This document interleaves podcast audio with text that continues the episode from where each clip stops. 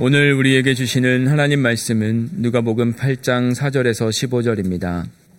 각 동네 사람들이 예수께로 나와 큰 무리를 이루니 예수께서 비유로 말씀하시되 씨를 뿌리는 자가 그 씨를 뿌리러 나가서 뿌릴새 더러는 길가에 떨어짐에 밟히며 공중의 새들이 먹어버렸고 더러는 바위 위에 떨어짐에 싹이 났다가 습기가 없으므로 말랐고 더러는 가시떨기 속에 떨어짐에 가시가 함께 자라서 기운을 막았고 더러는 좋은 땅에 떨어짐에 나서 백배의 결실을 하였느니라. 이 말씀을 하시고 외치시되 들을 귀 있는 자는 들을 지어다. 제자들이 이 비유의 뜻을 물으니 이르시되 하나님 나라의 비밀을 아는 것이 너희에게는 허락되었으나 다른 사람에게는 비유로 하나니 이는 그들로 보아도 보지 못하고 들어도 깨닫지 못하게 하려 함이라. 이 비유는 이러하니라. 씨는 하나님의 말씀이요. 길가에 있다는 것은 말씀을 들은 자니 이에 마귀가 가서 그들이 믿어 구원을 얻지 못하게 하려고 말씀을 그 마음에서 빼앗는 것이요. 바위 위에 있다는 것은 말씀을 들을 때에 기쁨으로 받으나 뿌리가 없어 잠깐 믿다가 실현을 당할 때에 배반하는 자요. 가시떨기에 떨어졌다는 것은 말씀을 들은 자이나 지내는 중 이생의 염려와 재물과 향락의 기운이 막혀 온전히 결실하지 못하는 자요. 좋은 땅에 있다는 것은 착하고 좋은 마음으로 말씀을 듣고 지키어 인내로 결실하는 자니라. 아멘. 세계 문학 사상 가장 위대한 단편 소설 작가 중의 한 사람으로 여김 받는 프랑스의 기드 모파상의 작품 가운데 목걸이라는 단편이 있습니다. 많은 분이 읽으셨을 것입니다. 이 소설은 불과 10페이지도 되지 않을 정도로 짧지만 인생의 허무함을 그 어떤 글보다도 강력하게 보여줍니다. 모파상의 목걸이와 해밍웨이의 노인과 바다를 읽으면 제게는 난 참 바보처럼 살았군요 라는 노래가 곧바로 떠오릅니다. 단편소설 목걸이는 여러 번 읽었지만 처음 읽었을 때의 잔상은 지금도 남아 있습니다. 주인공 마틸드 러와젤은 태어날 때부터 세련된 아름다움을 지닌 여인이었습니다. 그러나 그는 집안도 변변찮았고 부잣집 남자와 사랑하게 되어 결혼할 기대도 없었기 때문에 교육부에 근무하는 말단 공무원과 결혼했습니다. 마틸드는 자신의 미모는 누구보다도 뛰어나지만 값비싼 옷을 살 수 없어 평범한 옷을 입을 수밖에 없는 자신이 불행한 사람처럼 여겨졌습니다. 그러던 어느 날 남편은 손에 큰 봉투를 하나 가지고 얼굴에 희색이 만면해서 들어왔습니다. 그 봉투 안에는 교육부 장관이 주최하는 파티의 초청장이 들어 있었습니다. 그러나 마틸드는 전혀 기쁜 표정이 아니었습니다. 내가 간다면 도대체 무엇을 입고 갈 것이라 기대한 거예요? 나보다 더 좋은 옷을 가진 아내가 있는 친구에게 그 초대장을 갖다 주세요. 남편도 마음이 조금 언짢았지만 다른 때에도 입을 수 있는 소박한 옷 한 벌 사는데 얼마가 드는지를 물었습니다. 잠시 생각하며 계산한 마틸드는 400프랑 정도가 들겠다고 말했습니다. 지금은 프랑스 프랑을 쓰지 사용하지 않지만 프랑스 1프랑을 250원으로 계산하면 400프랑은 10만 원 정도가 됩니다. 이 소설이 쓰인 때가 약 140년 전이니 400, 400프랑은 지금으로 하면 100만 원은 좋게 될 것입니다. 남편은 마틸드에게 400프랑을 줄 테니 옷을 사라고 말했습니다. 그 400프랑은 사냥총을 사기 위해서 오랫동안 모아둔 것이었습니다. 그런데도 아내는 얼굴을 찌푸린 상태였습니다. 파티의 날이 가까이 다가왔는데도 지푸린 마틸드의 얼굴 표정은 펴지지가 않았습니다. 남편이 그 이유를 물었더니 나는 차고 나갈 귀금속도 없고 보석도 없어서 짜증이 나요. 내가 빈티나 보일 거예요. 차라리 파티에 가지 않는 것이 좋을 것 같아요. 라고 말했습니다. 그러자 남편은 생활을 달고 가면 될 것이 아니냐며 10프랑만 주면 아주 좋은 장미 두세 송이를 살 수 있을 것이라고 말했습니다. 그러자 마틸드는 그렇게 하면 부유한 여인들 사이에 끼어 있을 때 더 가난하게 보여서 더 비참하게 되는 것이라고 대받아 쳤습니다. 남편은 당신 친구 포레스티의 부인에게 폐물 하나 빌리는 것이 어떻겠느냐고 제안했습니다. 그래서 마틸드는 친구의 집을 찾아가 딱한 사정을 이야기했습니다. 포레스티의 부인은 보석 상자를 보여주었습니다. 거기에 있는 팔찌와 진주 목걸이를 비롯한 모든 것들이 아무거나 선택해도 될 만 정도로 마음에 들었습니다. 그러다가 눈이 반짝하는 것이 있었는데 아주 화려하게 생긴 다이아몬드 목걸이였습니다. 그 목걸이를 보는 순간 가슴이 뛰기 시작했습니다. 그리고 조심스럽게 말했습니다. 이걸 내게 빌려줄래? 딱 이것만.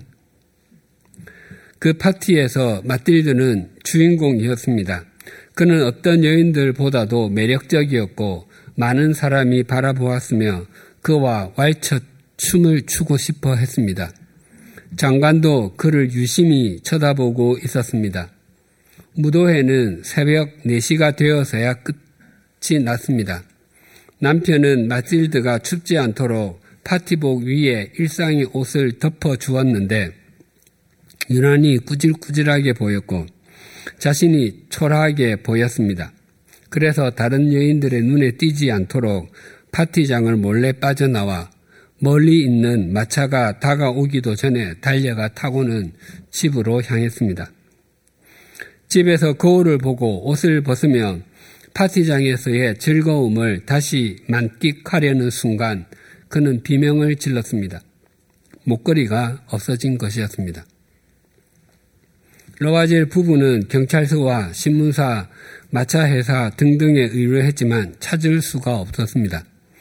목걸이를 빌린 포레스트의 부인에게는 목걸이에 고리가 망가져서 수선하는데 시간이 좀 걸린다고 편지를 썼습니다. 그렇게 일주일이 지나가는데 그동안 이 부부는 5년은 더 늙은 것 같았습니다. 르와젤 부부는 목걸이를 물어 주어야겠다고 생각하고 그 목걸이 통에 쓰인 주소로 찾아가 그 목걸이의 가격을 물었습니다. 하지만 가게 주인은 그 목걸이를 판 것은 내가 아닙니다. 아마 케이스 상자만 주었음이 틀림없습니다. 라고 했습니다. 러아젤 부부는 한 상점에서 자신들이 찾고 있는 것과 똑같은 다이아몬드 목걸이를 발견했습니다. 그 목걸이의 가격은 4만 프랑이지만 산다면 3만 6천 프랑까지 해줄 수 있다고 말했습니다. 그 정도면 지금으로 환산하면 억대는 넘을 것입니다.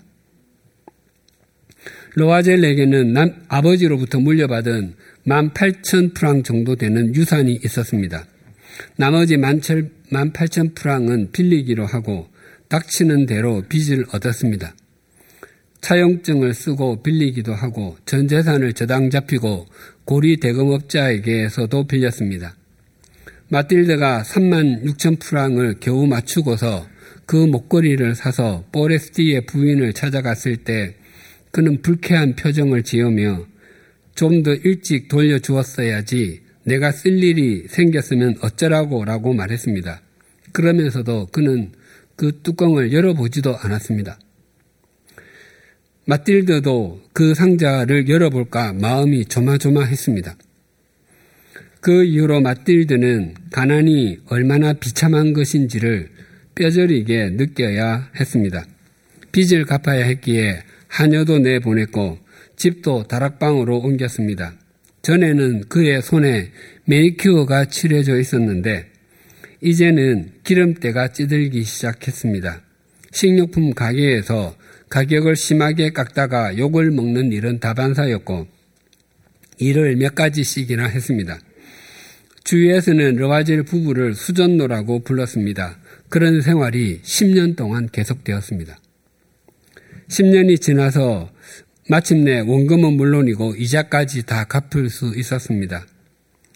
그 10년 동안 마틸드는 많이 늙어 보였습니다. 그는 강하고 단단했지만 아주 거칠게 되었습니다. 그의 치마는 구겨져 엉망이었고 머리는 반만 빗질한 것 같았습니다. 하지만 그는 가끔 남편이 출근하면 창에 걸터 앉아 옛날에 그 화려했던 파티, 그렇게 주목받았던 무도회를 떠올리며 이렇게 엎조렸습니다. 만약 그 목걸이를 잃어버리지 않았다면 무슨 일이 일어났을까? 인생이 야릇, 이상 야릇한 것은 작은 일로 파멸하기도 하고 작은 일로 구원받기도 하는구나. 그러던 어느 일요일 마틸드는 오랜만에 샹젤리제 거리로 산책을 나갔는데 거기서 어린 아이를 데리고 산책하는 한 여인을 보았습니다. 바로 포레스티의 부인이었습니다. 그는 여전히 젊고 매력적이고 아름다웠습니다. 잘 지냈지? 누구신지 저는 잘 모르겠는데요. 사람을 잘못 본 것 아니십니까? 아니, 나 마틸드 르와젤이야. 그는 소리를 질렀습니다. 아, 가엾은 마틸드. 어떻게 이렇게 변했어? 그동안 너무 고생스러웠어. 그런데 다 너 때문이었어. 나? 왜? 내가 교육부 파티에 가려고 너에게 목걸이 빌렸던 것 기억나? 그것을 잃어버렸었어. 그래서 우리는 똑같은 새 것을 사주고 그 빚을 갚느라고 축을 고생을 했어. 그런데 이제는 다 갚아서 기뻐. 그럼 다른 다이아몬드를 사왔단 말이야? 그럼 아직도 몰랐군. 하긴 똑같은 것을 사왔으니까. 포레스티의 부인은 마틸드의 손을 잡고 이렇게 말했습니다. 아, 가엾은 마틸드. 내 것은 가짜였는데 기껏해야 500프랑 밖에 나가지 않는 것이었는데. 오래전에 이 소설을 영어로 번역된 것을 읽은 적이 있었는데 내 것은 가짜였는데가 이렇게 번역되어 있었습니다. Mine was an imitation. 내 것은 짝퉁이었는데. 진짜와 짝퉁, 모조품은 겉으로 전혀 차이가 나지 않는 것처럼 보입니다. 만약 마틸드가 그것이 짝퉁, 모조품이라는 것을 알았다면 그렇게 살지 않았을 것입니다. 우리가 이 땅에서 마지막 숨을 내어 쉬는 순간에 우리의 인생, 지난 인생이 전부 짝퉁을 위해 산 것으로 확인된다면 얼마나 좌절되고 절망스럽겠습니까? 많은 사람이 자신은 진품을 위해 산다고 말하지만 지나고 보면 짝퉁일 때가 얼마나 많습니까? 예수님께서 갈릴리 호숫가에 앉으시자 많은 사람이 몰려왔습니다. 예수님께서는 그들에게 효율적으로 하나님 나라를 전하시기 위해서 한 배에 올라가 앉으시고 비유를 통해서 말씀하셨습니다. 하지만 예수님께서 전하시는 하나님 나라의 복음을 많은 사람들이 들었지만 그 말씀에 모든 사람이 동일하게 반응했던 것은 아니었습니다. 예수님의 말씀을 들은 사람들은 네 부류로 나뉘었습니다. 지난 두 주 동안 두 부류의 사람들에 대해서 나누었습니다. 첫째는 길가와 같은 사람들이었는데 그들은 하나님 나라의 말씀을 듣기는 하지만 그 말씀을 외면하는 사람들, 말씀에 무관심한 사람들, 말씀을 들어도 전혀 깨닫지 못하는 사람들이었습니다. 정확하게는 그들이 들은 말씀을 악한 자인 마귀가 모두 다 빼앗아 가버렸기 때문에 조금의 말씀도 남아 있지 아니한 사람들이었습니다. 이런 사람들에게 마귀가 그 대적자입니다.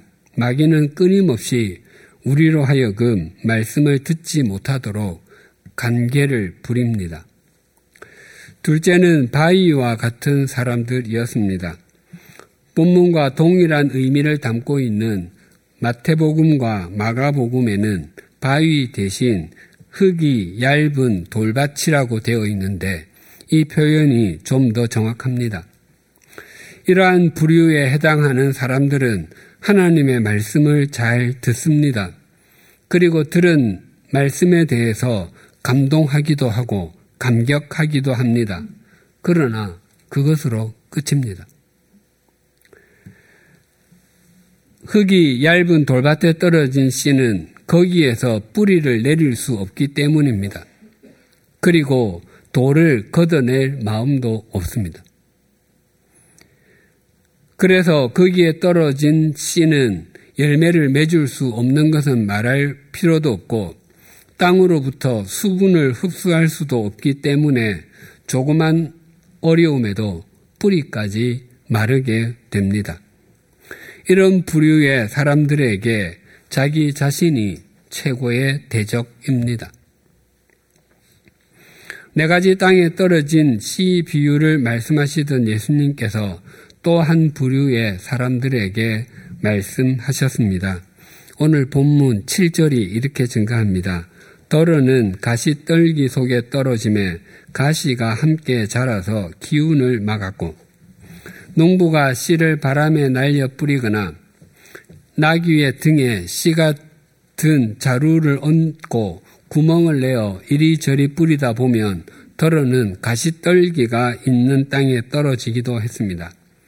이 가시떨기가 난 땅은 앞에 두 땅과는 차이가 있습니다. 길가와 흙이 얇은 돌밭은 땅 자체에 문제가 있습니다. 그 땅에는 적당한 비가 내리고 햇볕이 내리쬐고 바람이 살랑살랑 불어도 열매를 맺지 못합니다. 길가는 땅이 굳어서 씨를 아예 품거나 삼킬 수 없는 곳이고 흙이 얇은 돌밭은 씨를 품고 삼켜도 얇은 흙 아래가 바위이기 때문에 뿌리를 내릴 수 없습니다. 그러나 가시떨기가 자란 곳에는 곳은 땅에는 아무런 문제가 없습니다.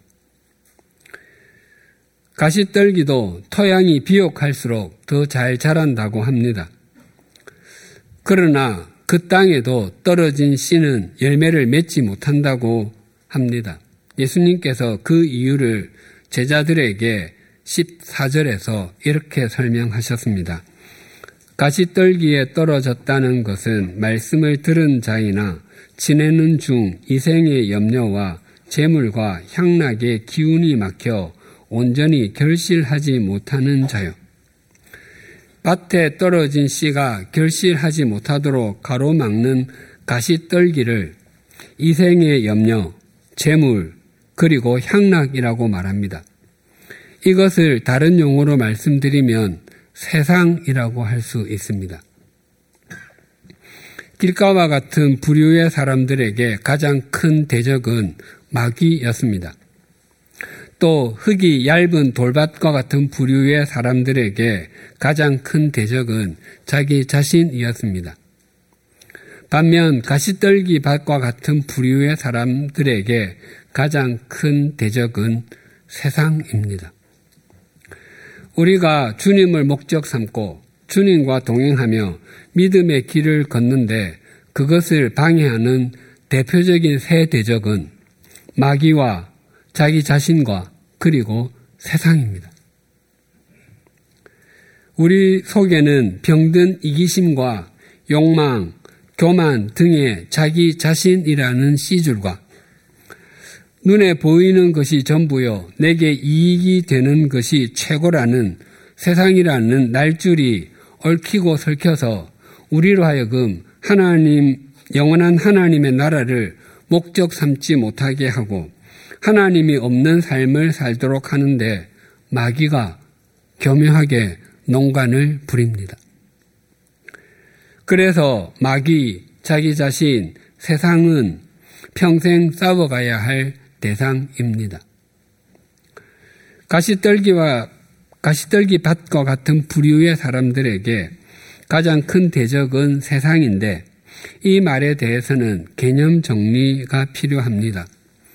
지구 땅덩어리 외에 세상이 무엇인지를 대표적으로 보여주는 성경 구절이 두 곳 있습니다. 먼저 요한복음 3장 16절과 17절이 이러합니다. 하나님이 세상을 이처럼 사랑하사 독생자를 주셨으니 이는 그를 믿는 자마다 멸망하지 않고 영생을 얻게 하려 하심이라. 하나님이 그 아들을 세상에 보내신 것은 세상을 심판하려 하심이 아니요 그로 말미암아 세상이 구원을 받게 하려 하심이라. 하나님께서 세상을 사랑하시는데 당신의 독생자를 주실 정도로 사랑하신다고 말씀하십니다. 그리고 이처럼 사랑하다에서 이처럼이라는 단어는 이렇게도 많이라는 뜻도 있고 이와 같은 방법으로라는 의미도 있습니다. 하나님께서는 천지 창조 때부터 지금까지 인간의 끊임없는 범죄도 불구하고 우리를 사랑하십니다. 그것을 다 합하면 얼마나 많겠습니까? 그것이 이렇게도 많이입니다. 그래서 찬송가 304장의 가사를 쓰신 분은 하늘을 두루마리로 삼고 바다를 먹물 삼아도 한없는 하나님의 사랑을 다 기록할 수도 없고 다 쌓아도 채우지 못한다고 고백합니다. 또한 이와 같은 방법으로는 두말할 필요도 없이 십자가의 방법으로입니다. 자기 아들을 십자가에서 대속의 피를 흘리게 흘려 죽게 하는 방법을 통해서라도 세상을 사랑하셨다고 합니다. 그래서 이 세상이 하나님의 심판의 대상이 아니라 구원의 대상이라고 단언해서 말씀하십니다. 그런데 요한복음과 요한 1서는 동일하게 사도 요한이 기록했음에도 요한 1서에서는 세상에 대해서 이렇게 말합니다. 요한 1서 2장 15절과 16절입니다. 이 세상이나 세상에 있는 것들을 사랑하지 말라.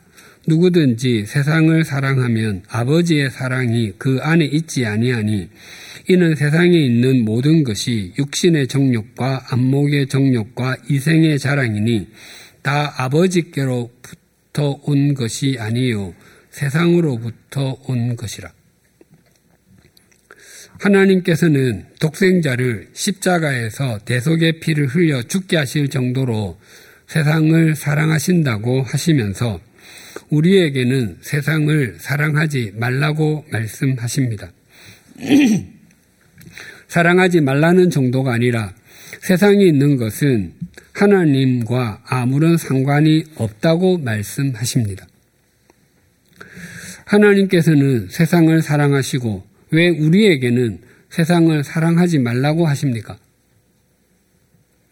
하나님께서는 세상을 충분히 이길 수 있으시고 그래서 사랑하시고 우리는 세상을 이기지 못하기 때문에 사랑하지 말라고 하시는 것입니까? 아닙니다. 이 두 구절이 말하는 세상의 의미가 서로 다르기 때문입니다. 요한복음 3장의 세상은 이 세상에 사는 사람들을 의미합니다. 물론 하나님께서는 동식물과 같은 다른 피조물도 창조하셨지만 그것들은 우리 사람에게 맡겨주셨습니다. 예수님께서 죄인인 사람들을 위해서 십자가에서 달리셨지 동식물들을 위해서 죽지는 않으셨습니다. 반면에 요한일서 2장에 나오는 세상은 사람들을 의미하지도 않고 동식물 등의 물질 세계를 의미하지도 않습니다. 여기서 말하는 세상은 하나님의 다스림을 받지도 않으려고 하고 하나님께 순종하려고도 하지 않는 세계를 의미합니다. 즉, 성경적이지 않은 세속적인 가치관을 의미합니다. 그래서 하나님의 다스림을 받으려고 하지 않고 하나님께 순종하려고도 하지 않는 세속적인 가치관을 구체적으로 세 가지 이생의 염려, 재물, 그리고 향락이라고 합니다. 이생의 죄송합니다. 이생의 염려에서 이생은 헬라어로 비오스인데 영원한 생명에 반대되는 육체의 생명을 뜻합니다. 그리고 염려의 사전적인 의미는 일에 대해서 여러 가지로 마음을 써서 걱정함입니다. 그래서 염려는 여러 가지 일을 생각하는 것처럼 보입니다. 그런데 실제는 특정한 일 때문에 다른 일은 생각하지도 못하고 다른 일은 하지도 못합니다. 즉, 염려는 특정한 일에만 몰두하는 것입니다. 그리고 그 특정한 일은 세상의 일입니다. 그 일 때문에 영원한 하나님의 나라와 하나님의 말씀을 생각하지 못하게 합니다. 헬라어 성경에는 재물을 뜻하는 단어가 여러 개 나옵니다. 그 중에서도 본문의 재물은 프루토스라고 하는데 이 단어는 재산이나 부유함을 뜻하기도 하지만 이 단어는 흘러 넘치다 라는 동사에서 왔기 때문에 풍부함, 즉 차고 넘침이라고 해석하는 것이 적절합니다. 즉 하나님께서 허락하신 분량에 만족하지 못하고 과도한 물질을 추구하는 것입니다. 우리 그리스도인들은 세상 사람들과 동일하게 일상의 삶을 삽니다. 가정생활도 하고 학교나 일터에도 갑니다. 그러나 우리 그리스도인은 세상 사람들과 다른 가치관을 갖고 있습니다. 그저 많은 것을 갖고 많은 것을 누리려는 것을 목적으로 살지는 않습니다. 디모데전서 6장 6절에서 10절이 이러합니다. 그러나 자족하는 마음이 있으면 경건은 큰 이익이 되느니라. 우리가 세상에 아무것도 가지고 온 것이 없음에 또한 아무것도 가지고 가지 못하리니 우리가 먹을 것과 입을 것이 있은즉 족한 줄로 알 것이니라. 부활이 하는 자들은 시험과 올무와 여러 가지 어리석고 해로운 욕심에 떨어지나니 곧 사람으로 파멸과 멸망에 빠지게 하는 것이라 돈을 사랑함이 일만하게 뿌리가 되나니 이것을 탐내는 자들은 미혹을 받아 믿음에서 떠나 많은 근심으로써 자기를 찔렀도다. 성경은 돈이 일만하게 뿌리라고 말씀하지 않고 돈을 사랑함이 일만하게 뿌리라고 말씀합니다. 돈을 사랑한다는 것은 돈이 해줄 수 있는 것, 돈으로 해결할 수 있는 것을 최고의 가치와 목표를 두는 것을 의미합니다. 세상에서 필요한 것이나 쾌락은 돈으로 살 수 있을지 몰라도 영적인 것들은 돈으로 해결할 수 없습니다.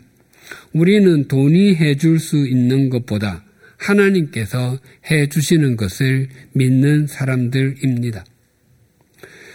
우리 그리스도인이 자족하는 마음을 갖지 않고 신실한 삶과 주님을 목적 삼는 삶을 살지 않는다면 우리가 가진 믿음이 우리에게 아무런 의미를 주지 못할 것입니다. 또한 다른 사람에게 보이기 위한 삶, 과시하기, 과시하는 삶을 살게 된다면 우리 역시 10년 동안 가짜 목걸이를 위해 살았던 마틸더처럼 우리도 짝퉁 같은 것을 위해 살 수 있습니다. 향락은 성경 다른 곳에서는 대부분 정욕이라고 번역합니다. 즉, 쾌락을 목적으로 삼고 끊임없이 추구하는 것입니다. 쾌락을 추구하는 삶은 자기 감정에만 충실한 것입니다. 또한 눈에 보이는 것에만 집착하게 합니다.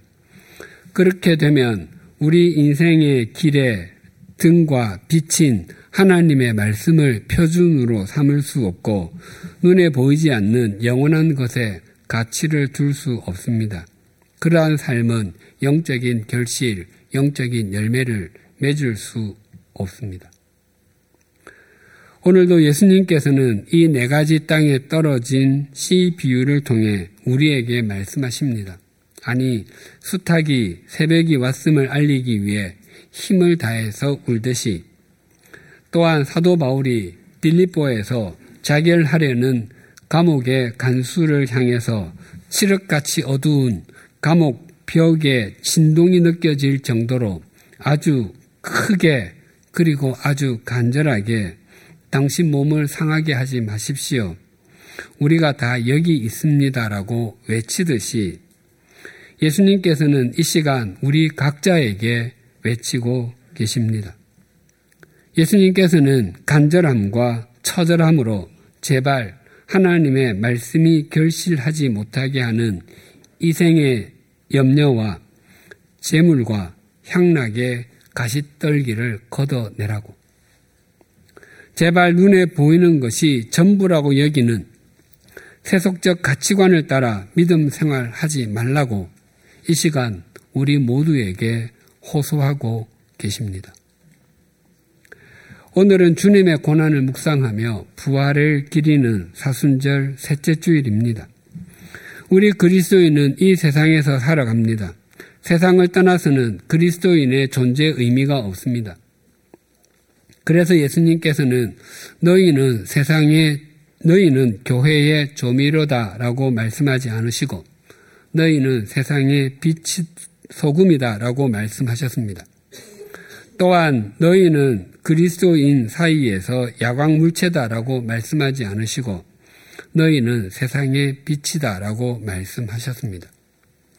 우리 그리스도인은 이 세상에 사는 것은 분명하지만 세속적인 가치관을 따라서 사는 존재는 결코 아닙니다. 마치 배가 강이나 바다에 떠 있어야 의미가 있는 것과 같습니다. 만약 배가 깊은 산 속에 있다면 배로서의 존재 의미는 사라질 것입니다. 그러나 강이나 바다에 떠 있는 배 안으로 강물이나 바닷물이 들어온다면 그 배는 얼마 지나지 않아서 난파선이 됩니다. 마찬가지로 그리스도인은 이 세상이라는 강과 바다에 떠 있지만 우리 속으로 이생의 염려, 재물, 향락이라는 세속적 가치관이 들어오게 된다면 우리의 인생은 난파선이 될 것입니다. 우리 삶의 밭에 있는 가시떨기라는 세속적 가치관을 걷어내어야 합니다.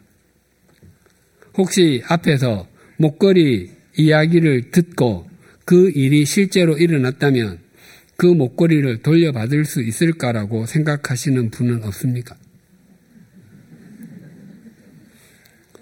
혹 그런 생각이 든다면 내 삶에 가시떨기가 우거진 것은 아닌가 의심해 보셔야 합니다.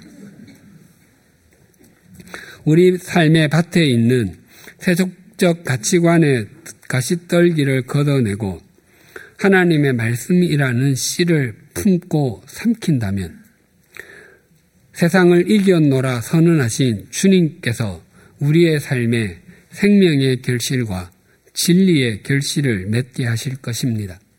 또한 그런 우리가 맞이하는 부활절은 생명의 절기, 진리의 절기가 될 것입니다. 기도하시겠습니다. 하나님 아버지, 사순절 셋째 주일에 네 가지 땅에 뿌려진 씨 비유를 통해서 우리에게 목이 터지도록 또한 애끓는 심정으로 외치시는 주님의 음성을 들었습니다. 주님께서는 핏빛에 물든 목소리로 또한 그토록 간절하게 외치심에도 우리 삶의 밭에는 세속적 가 치관의 가시떨기가 우거져 있습니다. 우리 중 그 누구도 이생의 염려가 없다고 자신있게 말할 수 없습니다. 주님을 바라보기보다 세상을 바라보고 주님의 말씀을 신뢰하기보다 자신의 생각을 신뢰하다가 염려의 늪에 빠져 허우적거리기도 하고 삶이 난파선과 같다고 여겨질 때도 있음을 고백합니다. 또한 재물에서도 그 누구도 자유롭지 못합니다. 수많은 사람이 지금보다 조금 더 갖는 것을 소원으로 여기고 있습니다. 그러나 자족하는 마음이 없으면 우리의 경건이 아무런 의미가 없어지고 그 조금 더가 우리를 찌를 수 있음을 잊지 않게 하여 주시옵소서. 더 나아가 우리는 우리 모두가 하고 싶어 하는 것, 향락을 따라 살곤 합니다. 바라옵나니 우리가 원하는 것보다 주님께서 원하시는 것을 행하는 우리 모두가 되게 하여 주시옵소서. 우리의 인생이 짝퉁 다이아몬드 목걸이를 위한 것이 되지 않게 하시고 영원한 진리의 다이아몬드와 같으신 주님을 향한 것이 되게 하여 주시옵소서. 이 사순절 셋째 주일에 목이 터져라 외치시고 간절하게 호소하시는 주님의 말씀에 귀를 기울임으로 우리의 삶에 있는 세속적 가치관의 가시떨기를 걷어내게 하여 주시옵소서. 그것이 주님의 고난에 동참하는 것일 뿐만 아니라 생명의 부활을 덧입는 최상의 기림을 잊지 않게 하여 주시옵소서. 세상을 이기신 주님이시여 우리와 동행하여 주시옵소서. 예수님의 이름으로 기도드립니다. 아멘.